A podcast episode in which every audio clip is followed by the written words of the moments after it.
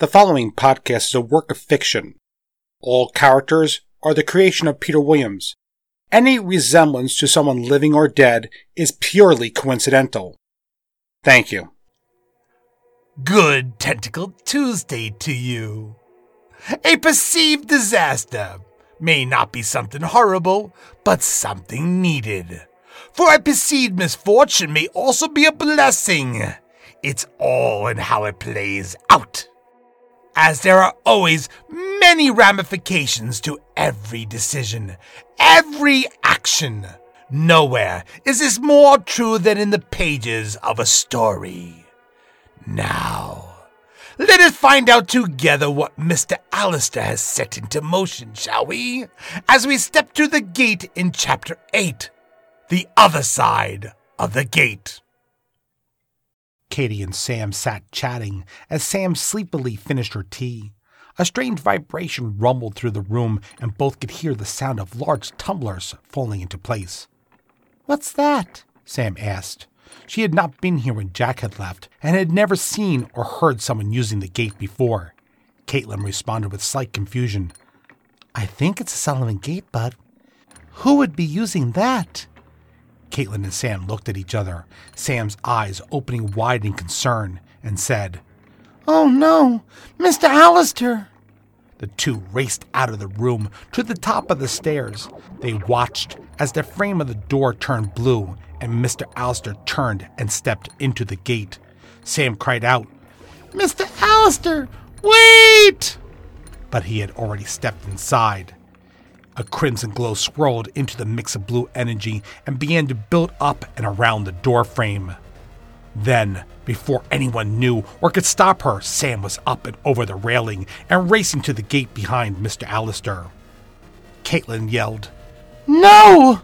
And Terence tried desperately to pull the blade out in time to shut down the gate. But Cassandra's magic had already overridden the gate. A tremendous feedback was growing, and they both lost Sam in a flash of light as she jumped in after Mr. Allister. Caitlin gripped the railing as an explosion rocked the cafe, shattering the doorframe, sending Terence flying into the coffee bar. Caitlin continued to scream after the little girl as the bottom of the staircase was swept away in a sea of black fire.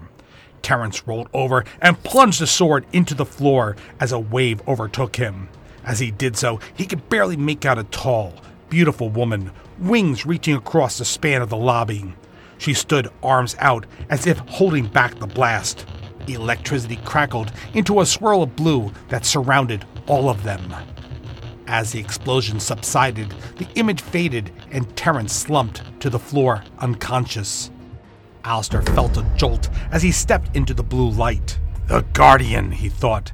He had come much faster than he and Terence originally thought. A sea of black flames rose up around him, swirling into the sea of red. Cassandra!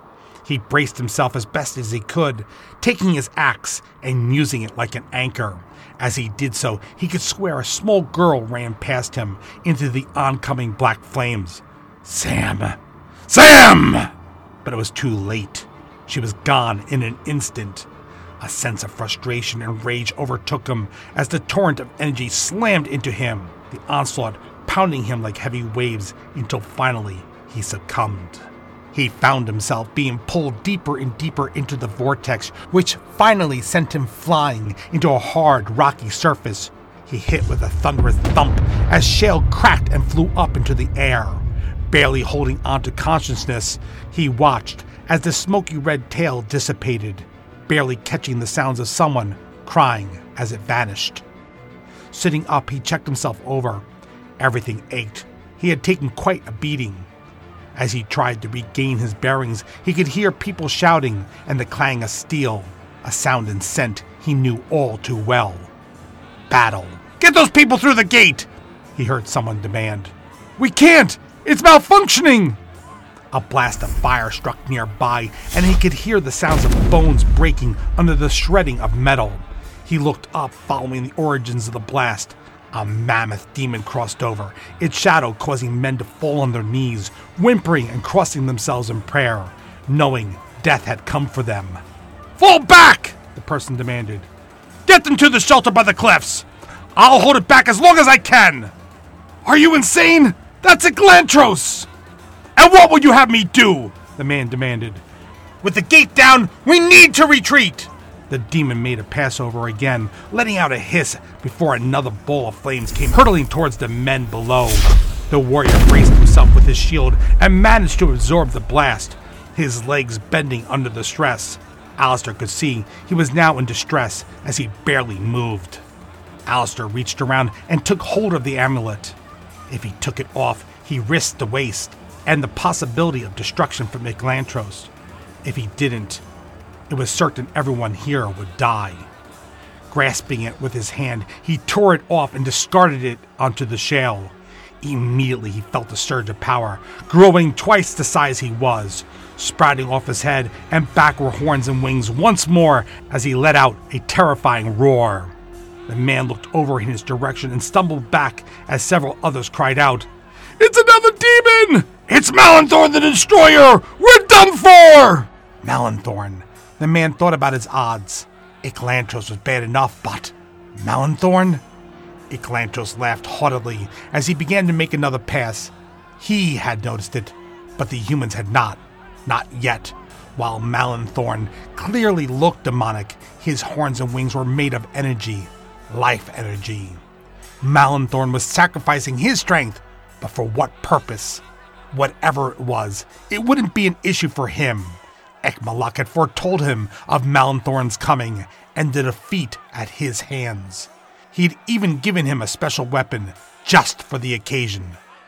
There, he thought to himself as it closed over the fragments of humans that remained on the battlefield.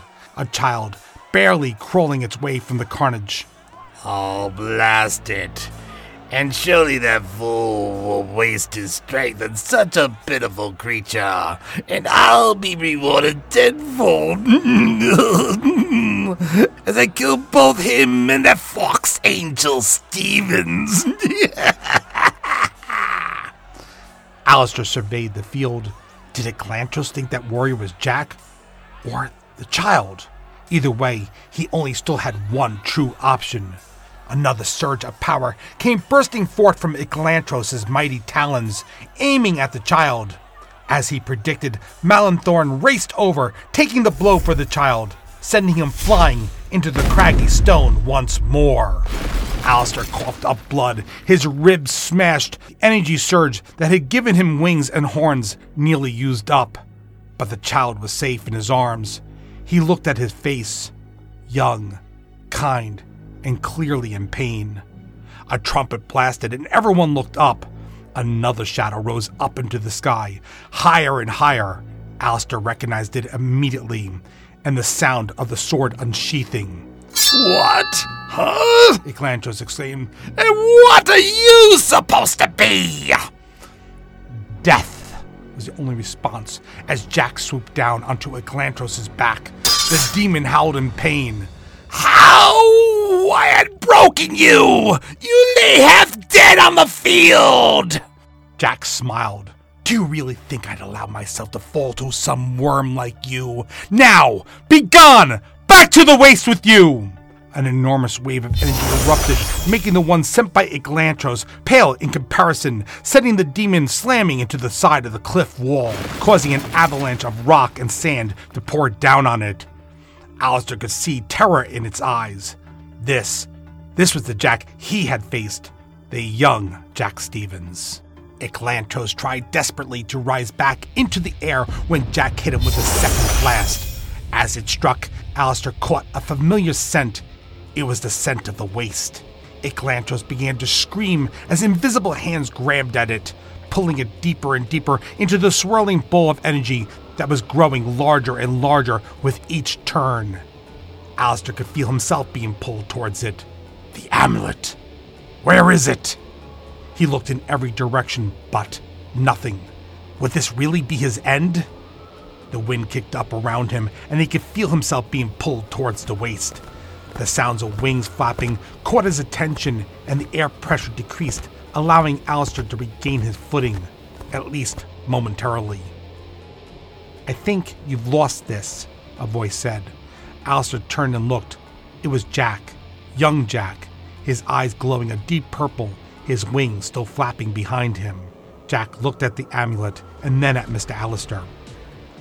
I believe I've met you before, haven't I? Jack asked.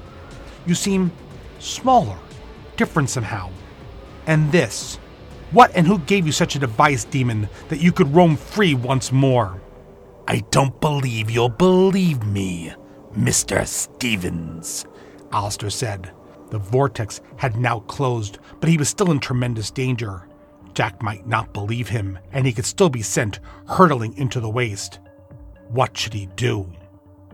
Another being descended just to the right of Jack, cloaked in blazing white, wings that stretched nearly six feet in each direction. A glint of gold flashed above this one's head. Jack turned to him. Mikal, you're late, but perhaps you can instruct me on what to do with our lost friend here. Mikal spoke. It sounded similar to the trumpet blast from before, clear and announcing. If it was up to I, all of his ilk would be burned to a cinder for their defiance. But he had other ideas, and he has told me not to harm this one. I see. Demon?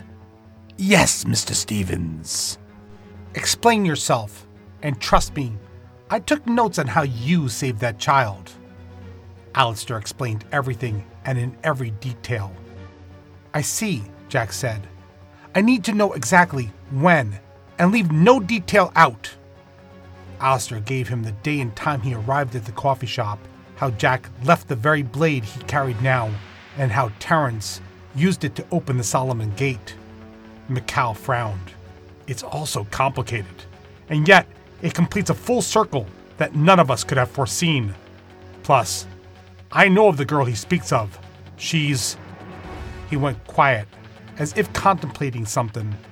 Not even he could see Aldonai's plans or how she fits into it. So, you're called Mr. Allister now? Jack questioned, still skeptical. Yes, Allister replied.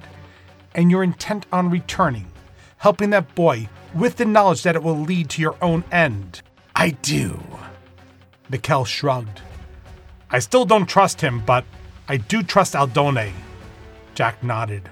Fine. I will send you forth, back through time and just outside the place you seek.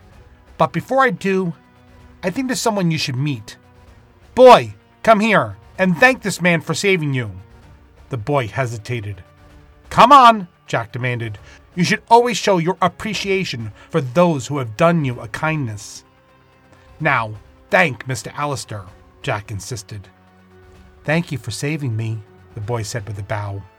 Good job, Terence. Now, go find General White. He'll be taking care of you from here on out. Allister gave an inquisitive look. Yes, Jack said.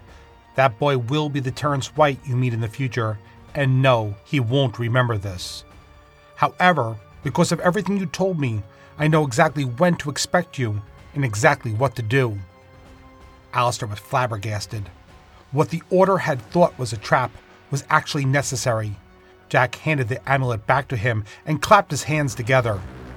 Now, about those looks. Allister could feel an enormous surge of energy, and when he looked down at his own arms and hands, he looked human.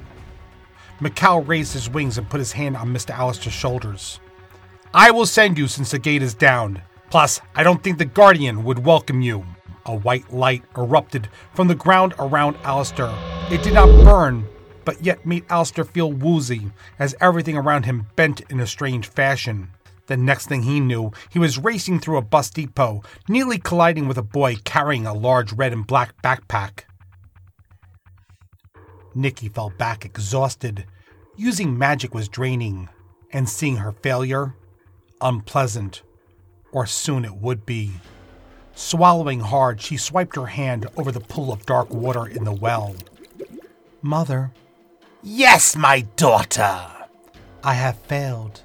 The demon Malanthorn still lives. Silence came back. Nikki could feel herself shaking. It was rare she failed, but this time it had been costly. Finally, a cold, calculated voice came back. Then I guess I must really rely on that sister of yours to complete the task. Needless to say, I am not pleased. However, I can see how this may still work out in our favor.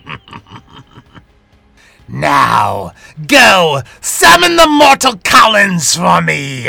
I'll need his help. Yes, Mother.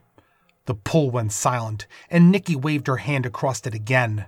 Rise for me, Nicky demanded, and forming out of the sludge and rising up out of the pool, a body rose, taking the shape of a vulgar looking man. Mother has need of you again. Reginald Collins smiled, his half rotting teeth still covered in the inky like fluid. Pretty, pretty, oh, you're so pretty. Nicky scowled as he reached towards her, a black flame pushing the foul looking man back. Don't you dare touch me, human! Now, my mother awaits! Be gone! He snickered and bowed. As you wish, as you wish. In the end, you'll all be mine. In the end. Such a beast.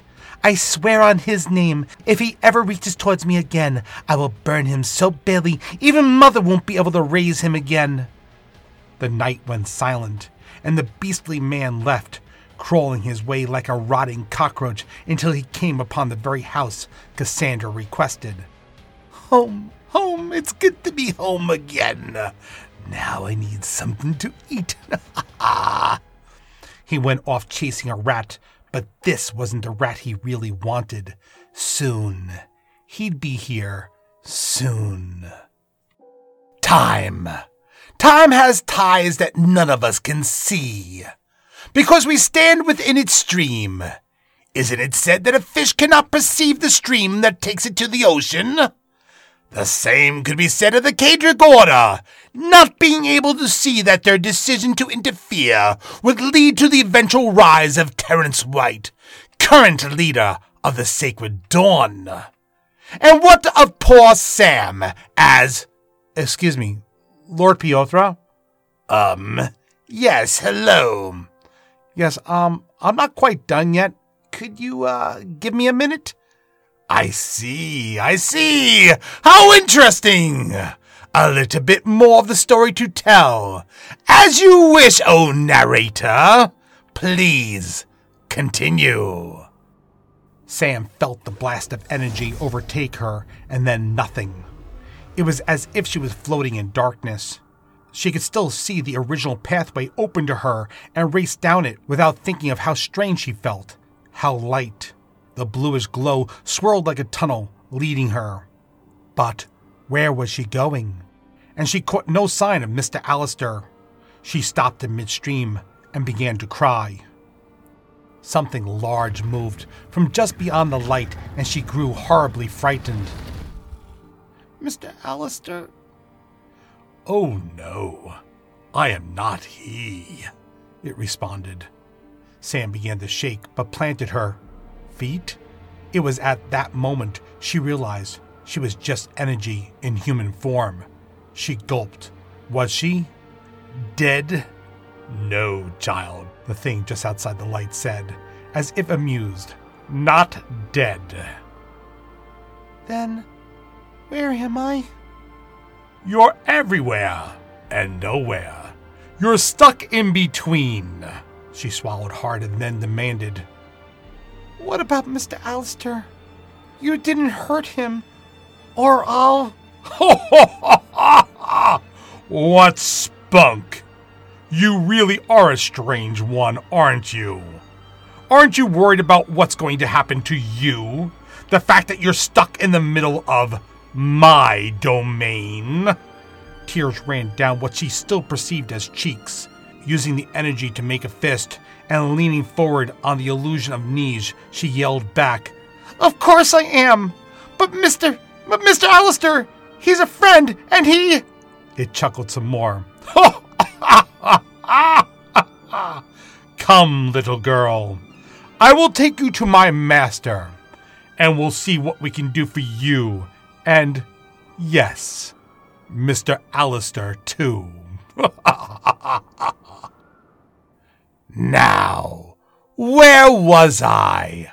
Ah, yes. And what of Sam? She's stuck somewhere in between with the guardian of the gate. Interesting. Very interesting. I wonder what fate shall befall her. Hmm. But for now, the story will have to move on without her, as we return to the flower shop in chapter 9. Tea for two.